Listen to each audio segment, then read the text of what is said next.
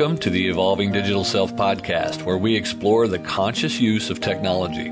Listen in to hear thought leaders and other guests discuss the human relationship with technology and learning to thrive in the digital era. Hosted by the author of the international best-selling Digital Self Mastery Series and Being at Work, Doctor Heidi Forbes Oesta. Welcome back to the Evolving Digital Self Podcast. I'm so excited to introduce to you my friend Dov Baron, who is an international leadership speaker. He was cited by Inc Magazine as one of the top one hundred leadership speakers to hire two years in a row, focusing on assisting organizations become purpose-driven by developing purpose-driven leaders who generate fierce loyalty. Dov is also the host of the global number one podcast for Fortune five hundred listeners. Dov, welcome. Thank you, Heidi. It's a pleasure to be here. It's such a treat to have you on my show this time and get to hear more about your work instead of talking about mine. So can you tell our listeners a little bit about what do you mean by fierce loyalty? Yeah, thanks for asking. There is, in fact, a talent crisis that most uh, Fortune five hundred companies are dealing with today in that they can't keep their people loyal. And they love to blame millennials. And in some way, that's true. It is millennials, but it's not because they are flaky or entitled, all the horrible labels we like to put on them. They basically, millennials are these amazing generation who understand that they're not limited to finding that job, that career for the rest of their lives. When I entered the workforce, it was a twenty to forty year job career choice. They understand that a career is four years.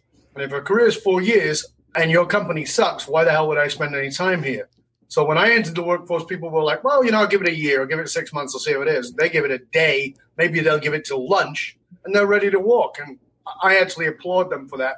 But how do you get them to become fiercely loyal and actually stay with you for an entire career? That's what it's actually about. And so important in today's market because our employees are really our most valuable asset. So how do you think technology plays a role in that? Because obviously our the whole way we work is changing. How does technology impact loyalty? It impacts it on both sides. So it can impact it on both sides. Obviously, we are more digitally connected than we've ever been. But unfortunately, we're actually less connected at a very personal level. And, you know, there's a story I tell in the, in the book, Fiercely Loyal, where four people, are, you're sitting in a restaurant, you're looking over and you see four people sitting at a table and they've all got their heads down. You think maybe they're praying and you realize, no, they're all on their iPhones. Um, so, you know, we're less connected and we're connecting with people who are miles away who are not present with us and not connected to the people who are present with us. So obviously it can be a way to disengage, but it can also be a phenomenal way to engage because, as you know, now we're employing people who are literally continents away. So social media and digital connection can be very powerful in allowing us to connect. And one of the ways it's useful, particularly in fierce loyalty, is you get to know more about your people. But to to create that level of loyalty, this is key. You have got to know your people, not by their title, not by their job outline, but by who they are. So if you've got somebody in your team who maybe works in another country or on another continent, you you get the through digital connection, you get an opportunity to find out stuff you would never ask them personally, but you get to know that and you get to find common ground and allow the connection because that's what it's about. Fierce loyalty is about relationship, and that's what we've got to have. Absolutely. And relationships are so key in terms of being able to really understand how to build trust and relationships that make our businesses grow and thrive. So I'm curious, what kind of tools do you use in terms of, you've obviously got a team that helps you do all of the incredible work that you do from your podcast to your consulting and whatnot. What kind of technology do you find helps keep the glue for that team? So I, I will start by saying that I am a digital, uh, or no, not a digital, but I am a technological imbecile. Uh, so I am not very techie guy. I am very online, very digital. We have digital products. We produce stuff. I'm very, very active and social, but I don't do the tech. And that's one of the cool things is that I have a team who uses the tech. And so on my marketing and distribution team, there are seven people who are managed by somebody else through a whole bunch of different platforms that range from Slack to Google Docs to Google, you know, Google back, the back stuff in Google. See, I'm even using technical terms like back stuff. Um, you could tell how technical savvy this guy is. But the thing about it is that uh, that I like is probably as little as six or seven years ago, I was the tech guy within my company. I don't need to be anymore for me to be able to use them. And I think this is part of the, the trap we fall into. We think, well, I'm just not a tech person. Okay, you don't need to be. You just need to know enough to be able to leverage that and have people on your team who can leverage that. I used to do all the back end of my websites and all those kind of things. I don't do it anymore. I add that to my team who put it in place. And I think this is one of the things about being technically and, and digitally moving forward is understanding that you've got to play on your strengths and find the right team who can assist you to do exactly what they're good at, which may in fact be the very thing you're not good at. You can't learn everything. Absolutely. And I think that's one of the key things that when I'm working with individual clients and leadership is really about sort of understanding what your strengths are, understanding how to delegate, but learning enough so that you, you know, you have an understanding of what's happening, but you don't necessarily have to be doing the doing part.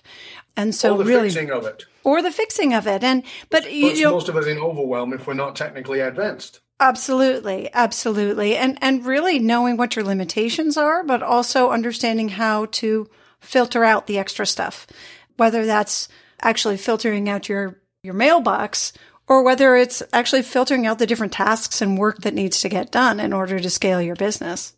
So I think that's a really important thing that you've been able to accomplish. I'm sure you've had some interesting experiences in that scaling process in terms of, as you said, it was only, you know, ten years ago that you were doing it all.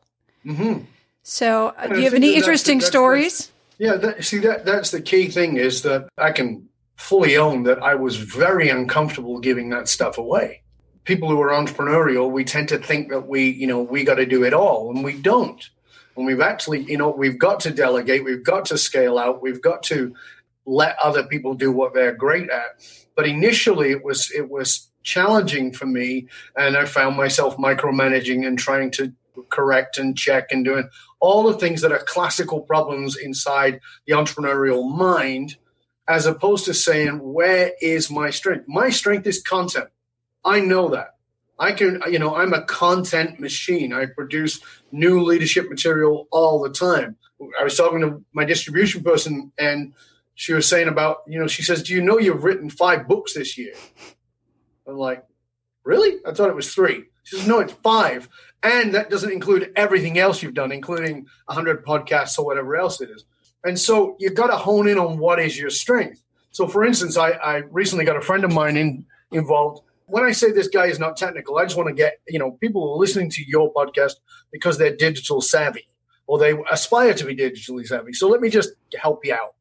A very good friend of mine who I actually trained to be a speaker wanted to do a podcast, and I thought it was a great idea for his niche, is particularly fabulous niche for him. But he only learned to copy and paste this year.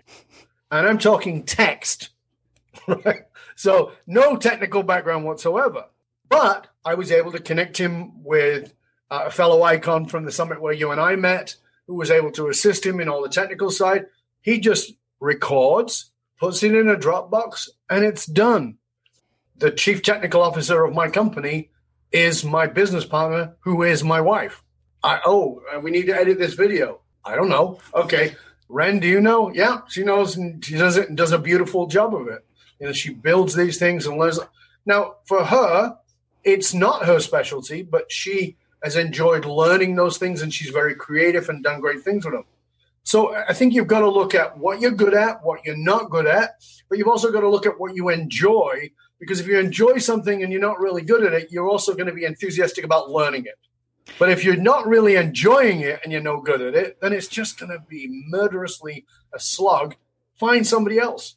Well, and I think it also brings up another point, which is just because you can do it doesn't necessarily mean that you should. And in terms of, oh, you know, very, our, very true. Our time is so valuable. I mean, I'm very technical. And yet, and so I can do all of these things on my own, but like your client, I chose to, in doing my podcast, I do the recordings, I upload them to Dropbox, and somebody else does all the production so that I can focus on my high-value actions in my work. Because otherwise, I'd be spending my time doing podcast production, which I could do, and it would be fun for me to learn all of the, you know, the more in-depth pieces, but it's not a good use of my time. And I think that's another I, piece. You know, that that's such a good point. And I think that that's, again, we're back to this, the battle of the entrepreneur is... I can, so I will, as opposed to, is it the highest value for my time? And I think that this is a battle entrepreneurially because it's like, well, I can't afford somebody else to do it, but I can't afford to do it myself. And I think that that's the leap of faith where we have to say, it's a higher cost for me. Because, I mean, you know this as well as I do. Me teaching somebody to do something will take longer than me doing it myself. But me teaching somebody to do it once, twice, maybe even three times to help them get going is a large investment of time initially, but over time, it's a much bigger saving. And, it, and that's that's hard to get your head around at the time when you're thinking, geez, I just got to get this out now.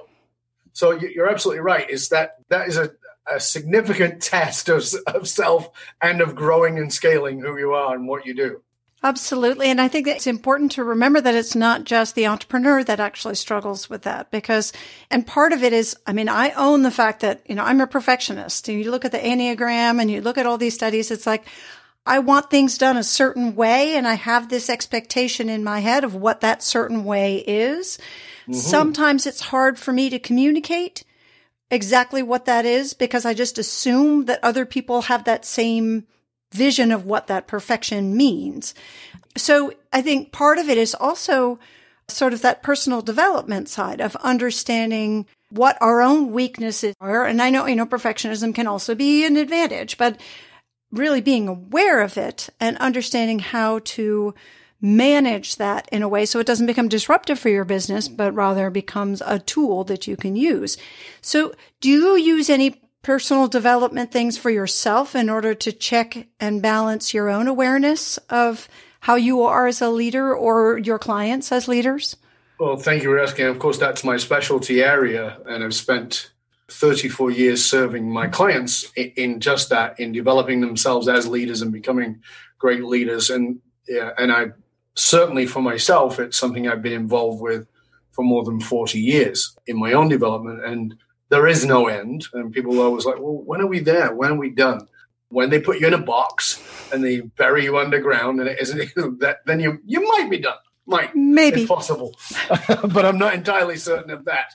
I think that here's the piece. We we hear a lot now about mindfulness. We hear a lot about, about self-knowledge. Uh, we even are hearing things about around emotional intelligence. But the bottom line is that all those things are great, but you have to start with self-knowledge. So you can't be mindful if you're not got self-knowledge. You can't develop if you don't have self-knowledge. So you have to start there. You can't be real. You have to come back to, okay, what do I know about me? And so, you know, here's a question. I'm going to put this to the listener as you're listening in right now. I'm going to ask you a question, and I know you're going to have an automatic answer, and that's okay. But then I'm going to ask you to take it at a level, and I'll say to you, who are you? Now, if you were just to answer that, Heidi, you'd say your name, right? Because that's who we think we are. That's the label we got at birth. And they go, no, that's your name. Who are you? Oh, well, uh, I guess I'm a woman or a man. Okay, that's your gender. Who are you? Well, I'm a Christian. No, that's your religion. Who are you? Oh, I get it. I, I guess I'm a human. No, that is your species. Who are you? Oh, you mean like I'm an American? No. Who are you? And, and like that knowledge of self, that taking it at deeper and deeper levels. And so you actually start to genuinely question because most people have never questioned those things. And so we run our lives by those labels I just named off or some other label rather than actually getting that depth of self-knowledge. If you want to be a great leader, you've got to know yourself because here's the thing. As a leader, it is your responsibility to know your people. But you can't know your people if you're looking through filtered lenses. And you're always looking through filtered lenses if you don't know yourself. Even if you know yourself, you're still looking through filtered lenses. But the difference is you go, oh, that's my bullshit. That's my filter. That's my nonsense. I get it. No, actually, let me find out more about you. Who are you really? What matters to you? What drives you as my employee? What drives you as the person I work with? What is it that matters most to you? What is it that gets you up in the morning? What is it that makes you not want to get up in the morning? Finding out that what drives people, what, what pushes people away, that depth of knowledge of yourself allows you to then have, and here's the magic word, empathy and compassion for those people. If you don't have that, all the digital technology in the world is going to be great, but it's never going to make you a great leader.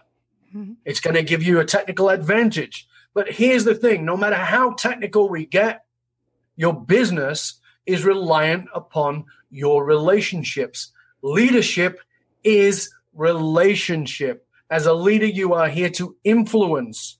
And as an influencer, you can't do that. You're influencing either negatively or positively. There isn't much that's neutral. And so you've got to get that self-knowledge to commit to that and saying, I'm here to have positive impact. This is why we do so much work around purpose, because it requires depth of self-knowledge. Here's why I do what I do. Here, it's deeper than a why. It's what we call the why of your why. And it's what pushes you to, to go, okay, here's the difference I want to make in the world today, and I want to find out what it is in you as my employee, as my peer, as my friend, as my beloved, whatever it might be. I love it. It sounds so simple, and yet it's so complex because it's constantly changing. And if we aren't aware of how we respond to things, we're not aware of how those filters evolve.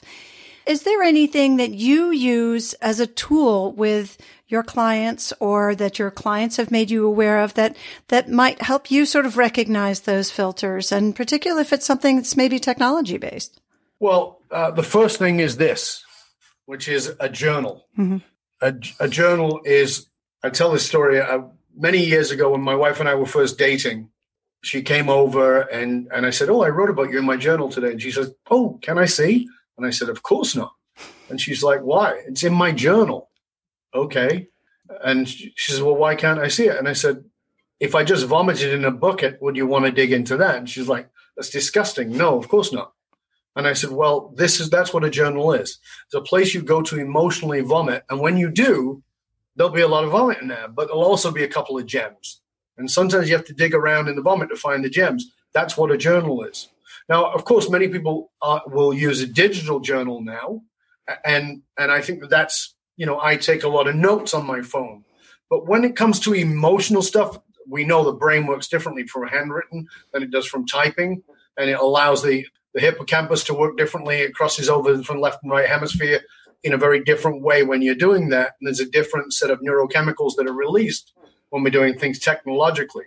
Here's one of the tools that I have given to my clients that I found to be very powerful in this, which is I will ask them. So I, I, let me just do it with you, if I may. Tell me something you believe. I believe in hope. Okay, you believe in hope. So then I would say to you, I want you to go away and make a video and send it to me that's no more than two to three minutes long about why you believe in hope. Mm. Right now, this is, and this is interesting because it's very personal. Yeah. However, the technology of doing a video creates a whole nother level of self-consciousness. So it's like, uh, okay, I could tell you, I could maybe even write it, but you want me to do it on video for you to look at? And so all that shit in our head about being criticized comes up. And it's very powerful because oftentimes I'll say, what did you think of it?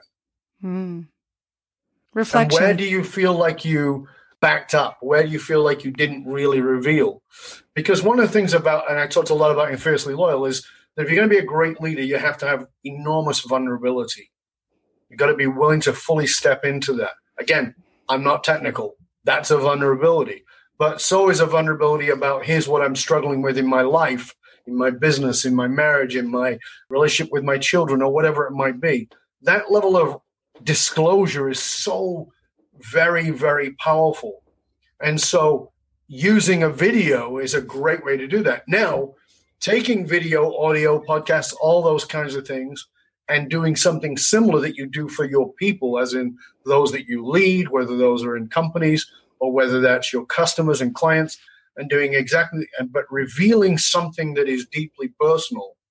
And actually, I always say, please don't do it highly polished hmm. because it undermines it. Just do it raw. Just like, hey, you know, a friend of mine just did a video this two days ago, uh, and he's got his cup of coffee and he goes, yep, this is what I look like in the morning. He goes, takes a lot of work to look like this. You know, his hair's like, his hair's all mangled and sticking up everywhere. But, you know, he's just got his cup of coffee. He's got his reading glasses on. But it's interesting because I watch his post. Yep. The engagement on that post alone was two, three times more because we crave We crave authenticity. And part of the reason we crave we crave the authenticity is because social media is bravado, mm-hmm. right? So here's me and my best life, and isn't it wonderful? And you live your best life. And last night I had chicken a la doodleberry, you know, and, and here's the photograph of it. And then we had the shringle shmungle salad and, you know, and all these wonderful pictures. And here's my divine children who never misbehave and all this crap. Right, as opposed to being real.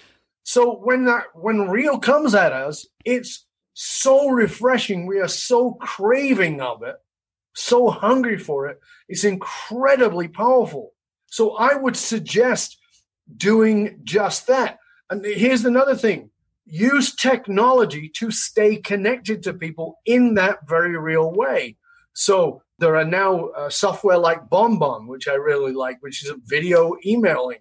So you can you can send a video message to somebody. You know, it shows up in the email looking like it's a live video, but you actually have to, when you click on the video to hit play, it actually takes you somewhere else. But that's fine. But it's a personal message. Yeah. And just think about how different that is than, hey, nice to meet you in an email. Yeah. Versus, hey, I'm really glad that I got to meet you. Thank you for reaching out. If I can help you or be of service.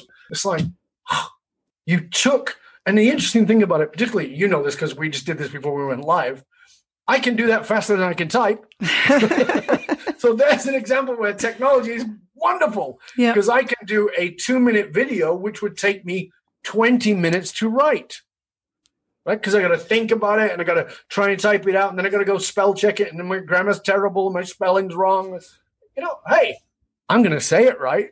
So it's an example of technology being very powerful to make a real connection. And that would be one of the things I would definitely recommend. I love that. And you touched on another point there, which is sort of where I wanted to go for the second half of the interview. Is what do you do for self-care and well-being? Because I think that that's something, you know, it's partially to do with relationships. It's partially just one of the biggest challenges for leaders today is that their stress levels are through the roof. They're not taking care of themselves. And it's a very important thing to do, as we all know. That's a really great point. Self-care is desperately low for people, uh, particularly in the leadership roles, whatever that leadership role might be. And I think, and I'm going to be more specific here, I think that men are crap at it. Uh, I think we're terrible at it, you know, societally. And by the way, I don't make a lot of distinctions between men and women because here's what I believe. People can believe differently. It's okay. But what I believe is that the difference between men and women is nothing more than a social construct. And what I mean by that is if you grow up in a family where you're dressed in pink and told that it's okay to have your feelings, then you have your feelings. And if you grow up in a family where you're dressed in blue and you're told your feelings are not okay, then you're not okay with your feelings. And when Einstein died, they took his brain out because they wanted to find out what was so miraculous about his brain. And what they discovered was it was very much the same as anybody else's brain, except for one area, which was the hippocampus that joins the left and right hemisphere. It looked like a woman's brain. Ah, and he talks about imagination and he talks about emotion, but he thought mathematically. He used both sides of his brain very well. So this is the thing, it's societally we're conditioned away from or towards something. And so in self-care, we have to take care of our mind and make sure that we've, we're feeding ourselves the right information. And we have to make sure that we take care of our emotions just as well. And very often what makes us so stressed out and so ill and diseased is that we've not taken care of the emotions. You know, again, this is not my opinion. This is science. You can do the research on it, that the emotion is impacts the body and the body is going to go into disease because of that. So emotional care, again, we're back to journaling. Here's the next thing, very important. You have got to find your tribe. You've got to find your tribe. And that's not a marketing term I'm talking about, because, of course, that's a different term. Marketing tribe is one thing. But your tribe, people who understand you, who get you. And again, they can't get you, they can't understand you if you're not willing to be vulnerable and reveal who you are. And you can't do that if you haven't done some self-inquiry and developed some self-knowledge and found yourself a good therapist, a counselor, a coach, a mentor, people who you can be around and be real and raw with. So part of your self-care is emotional self-care. And that comes down to, guess what? We've gone in a circle, relationships. So here's the question I want to ask you. And I asked this, I talked about this in Fiercely Loyal. In your mind right now, what I want you to do is I want you to picture two people. On one side of you is a person you've known for three to five years who is a close, loyal, fiercely loyal, trusted friend. On the other side of you, a person you've known for about the same amount of time, three to five years, but that person is an acquaintance. What is the difference? Mm. It's not time. It's vulnerability. It's reciprocal vulnerability. The trusted, loyal friend knows your shit. You know their shit. You don't use it on each other. You mm-hmm. care about each other. You strip away the mask. That's part of self-care. That's how we actually take care of ourselves, is we put ourselves around people who can hold us up to what we're absolutely capable of, the magnificence. You know, when I work with my clients, I say, listen to the, me. I am going to be a champion for you. As a leader, I'm going to be a champion for you in such a way that I will fight for you with you. And they go, what do you mean? I will fight your ego to take care of you. If your ego wants to not take care of you, I am going to step in, I'm going to kick your ass, and I'm going to hold you lovingly in a way you've never been held, so you feel the depth of what it really feels like to be connected, cared for, because I believe you are here on this planet for a purpose. That you were born magnificent, perfect, and whole, and there's never been anything wrong with you, except you got some crappy conditioning that we need to tear away. So part of self-care is making sure that you have that tribe of people who can hold you. Now, the, the proviso on that is these are not people who blow smoke up your skirt. They're not people who tell you you're wonderful when you're behaving like a dick. They're people who are, who are holding you and saying, you know, you're behaving poorly, and you're better than that. The other day, my wife and I were, were having breakfast with some people. And after breakfast, she said, I'd like to speak to you about something. And I said, okay. She goes, I know you don't want to be this way, but did you recognize that you did this? And I went, oh, damn, thank you. That's a loving, intimate relationship. She didn't attack me. She didn't tell me I was wrong. She asked me who I want to be. And was that aligned with who I wanted to be? And the answer was no. Was I sad and disappointed in myself? Yes. Was I deeply grateful for that level of commitment and loyalty to our relationship and to me being a better human being, being the man I want to be, to stepping into my deep greatness? We all need that. That's so vital to our care. Oh, I love that. I love that. I think there's so important that you emphasize actually the emotional self-care and all of those pieces, because often when I ask about self-care, you really only get the response about, oh, well, you know, we got to have a regular exercise routine. And all of those things, of course, are very important. And particularly for those of us who work in the digital world, we don't get up out of our seats enough. I mean, it's really, those are some really obvious, but sometimes ignored problems, but we often forget about the more sort of subtle and less talked about and more taboo subject of the emotional self-care. And, and I think it, you made a beautiful point about the tribe. And in my language, I refer to that as your peeps. And right. I, you know, I have my peeps and couldn't do without them. I mean, they're just, they're the people that are there for me. And I think that that's something that everybody needs to find who that is for them. And initially, sometimes it's our family, but then it sort of becomes your chosen family. Those are the people that you can rely on when the chips are down and it gets messy. They can handle the mess. Absolutely. And and it's interesting, you know, you brought up family, because I consider my tribe my my chosen family, as you just said. And I think it's important for people to realize that sometimes members of your family can be in that tribe. And sometimes you want to keep them as far away from that tribe as possible, mm-hmm. because they're actually poisonous. And sometimes they're poisonous for one of two reasons, in that they're vindictive and mean, disguised as loving, right? Because they're family. And sometimes they're incredibly damaging because they want you to stay where you are because they don't want to be left behind. And so it's really important to recognize that, that sometimes it's not mean, but sometimes it is. And you've got to make that bigger decision. And it's interesting because, you know, you're, you're working with leaders, you understand this, you're working with very highly successful people like myself. And so often my clients are the people who are crazy successful. They're, they're the people who other people look at and go, I want to be you when I grow up. Right, that you know that they're making all that money. And I was having a conversation with, with one this morning. It's not unusual to make four or five million a year, no problem, as pretty much a two-man business. So doing okay, you know. And at the same time, this deep loneliness. Same person stands on a stage and you know thousands of people are applauding, but this deep loneliness because they don't have that tribe. They don't have somebody like me who will say, Uh, excuse me, do you know you're full of shit right now? And they'll go, and, he, and I mean, I said that to him this morning, and he starts howling, laughing. And I go, okay, so stop giving me the rhetoric you give everybody else, because you get that I don't care about that. I care about you. And he starts laughing. He goes, oh, yeah, that's why I like you, right? So it, we need that. And the more you up-level your life, the less likely you you are to have that because people don't want to be offended. We were talking about another person who is in a whole other galaxy of success. I mean, this guy is world famous. If I said his name, you would know who he is. Everybody knows him.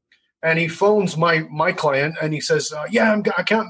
I'm going to be late for the conference. You know, can you set up a four-handed massage for me? And can you do this and that?"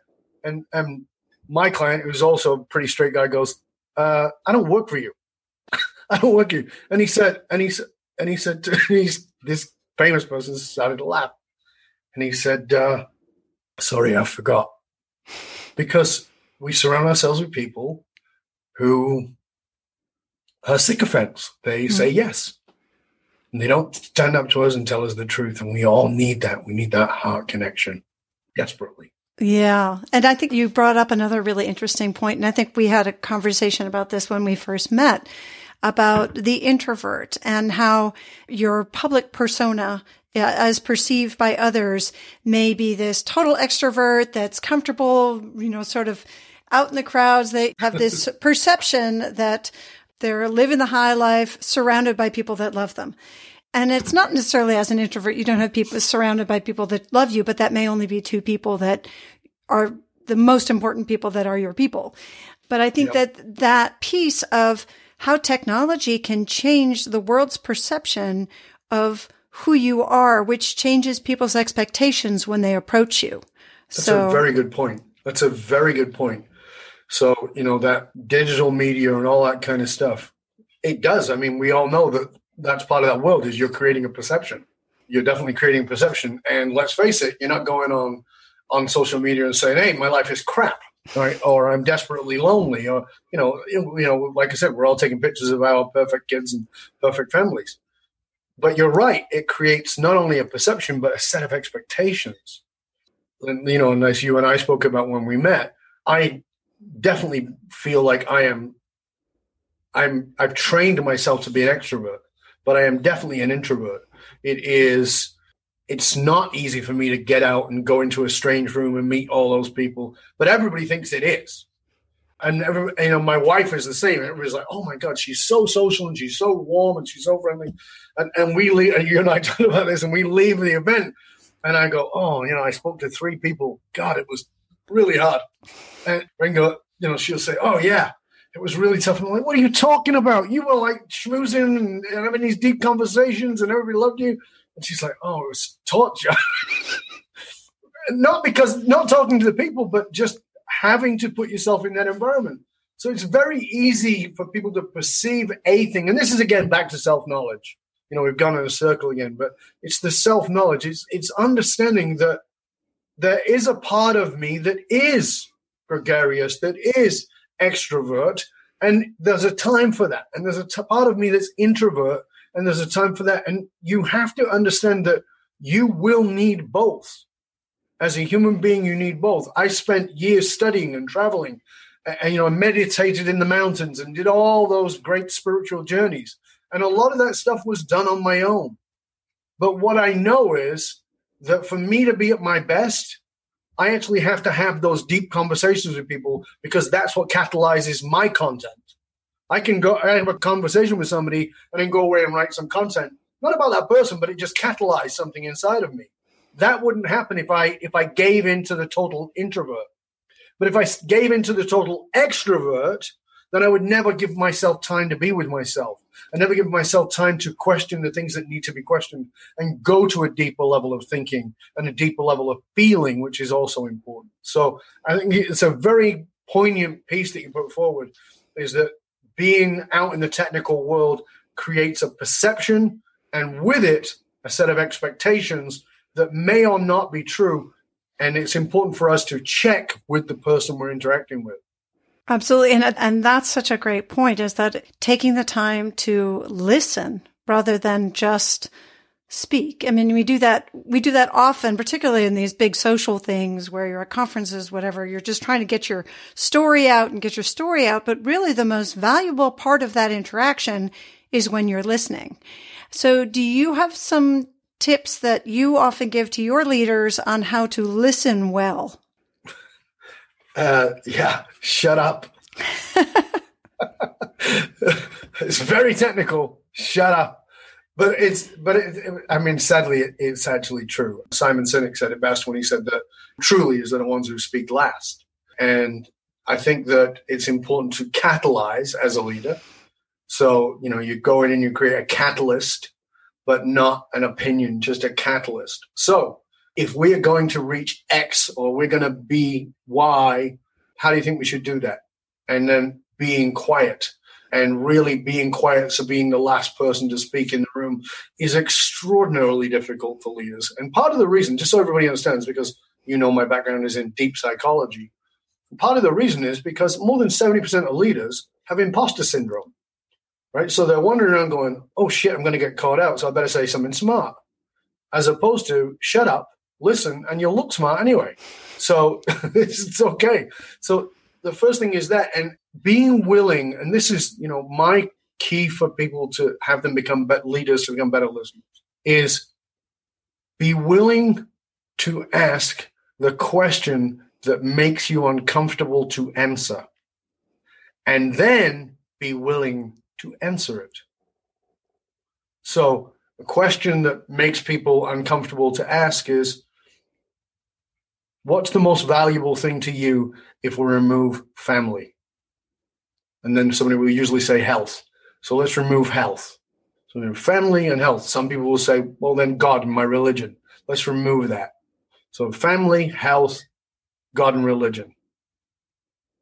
And you'll see the person feel uncomfortable. And you say, I, I realize I'm asking you an uncomfortable question because I care and I want to get to know you. But you better be willing to answer that question, because it's not a one-way street. Again, reciprocal vulnerability builds bonds that creates fierce loyalty. I'm going to say it again. Reciprocal vulnerability creates the bonds that creates fierce loyalty. If you want to understand why military people call each other's brothers and sisters, it's because they've got mutual vulnerability. They went through boot camp together. They were in a, in a hole together. They've had that vulnerability of literally pissing their pants because they're so afraid, and nobody's shaming them around it because that other person vomited because they were so afraid. And it's like, okay. And this is what we've got to get to. So part of listening is understanding that you've got to be willing to ask vulnerable questions and be willing to answer them. And listening means, and this is key, listening means not needing to be right. Hmm. I want everybody to get that. All war starts in the mind before it ever reaches the battlefield or the courts. All war starts in the mind, and it starts with the need to be right. Look at any war in history. I defy you. Any war in history, big or small, including the one you had with your husband, wife, children last night, this morning, five seconds ago, that war started in your mind, with somebody's mind, with the desire to be right. What if you don't need to be right? is it possible? The great divide in the United States today is there because people are trying to be right, which implies that somebody is wrong. What if nobody's wrong? What if people are right because of it? I, I wrote a big piece around Donald Trump being elected. It went viral. It was called Decoding Trump. And I wrote some follow-up pieces. And people talked about how racists had voted Trump in. And I said, no, they didn't. The same people who voted Obama in voted Trump in. People who wanted something different. Stop making them wrong. They're not wrong. They wanted something different. You may not like what they got that's different, but they wanted something different. Stop making people wrong. We're all, and this is what I want all of us to get. We're all doing the best we can. We're all trying. Every human being is trying to feel mm-hmm. better. And we got to get that. Yeah. And some people are trying to feel better by sticking a needle in their arm. Some people are, are doing it, trying to feel better by smoking a cigarette or having a drink or going to church or, or beating on somebody. And as much as that sucks and we don't like it, everybody's trying to feel better. So how can you, as a leader, make your people feel valued, recognized, loved, and better? And here's the thing, as a leader, I'm going to say this to you, and it's going to blow your mind. But you better fall in love with your people. Hmm. And as a man, I'm going to tell you that that is going to feel like I just slapped you upside the head and you want to turn this podcast off. Don't. I just said the most profoundly important thing for you to get. Your partner is complaining that you're not affectionate enough, not loving enough.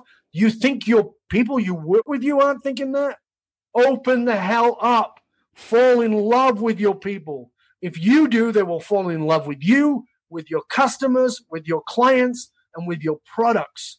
Fall in love with them. But you can't fall in love with somebody you don't know. Get to know people. It will transform your leadership. It will transform your business. It will transform your life.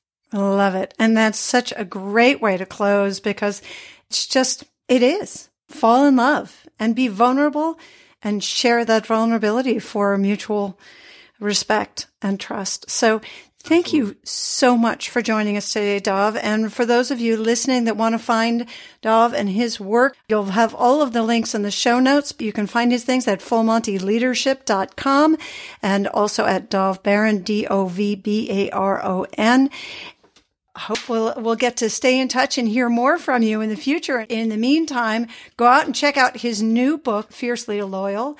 And thank you so much for joining us today. It's been a pleasure having you, Dov. And thank you, Digital Selfers, for following us and sharing with your friends and your community so that we can make the world a more peaceful place that's in harmony with technology and the world. Thank you again, and we look forward to you joining us next time. Bye-bye for now. Thank you for joining us for the Evolving Digital Self. Be sure to subscribe on your favorite podcast app now so that you don't miss a single episode. While you're at it, please give us a rating and a review and join the Digital Self Mastery movement to create more conscious use of technology by sharing it and telling your friends. Want to see where you fit on the digital self spectrum and how it might be impacting your business and relationships? Get your free copy of Digital Self Mastery today by clicking on the link in the show notes.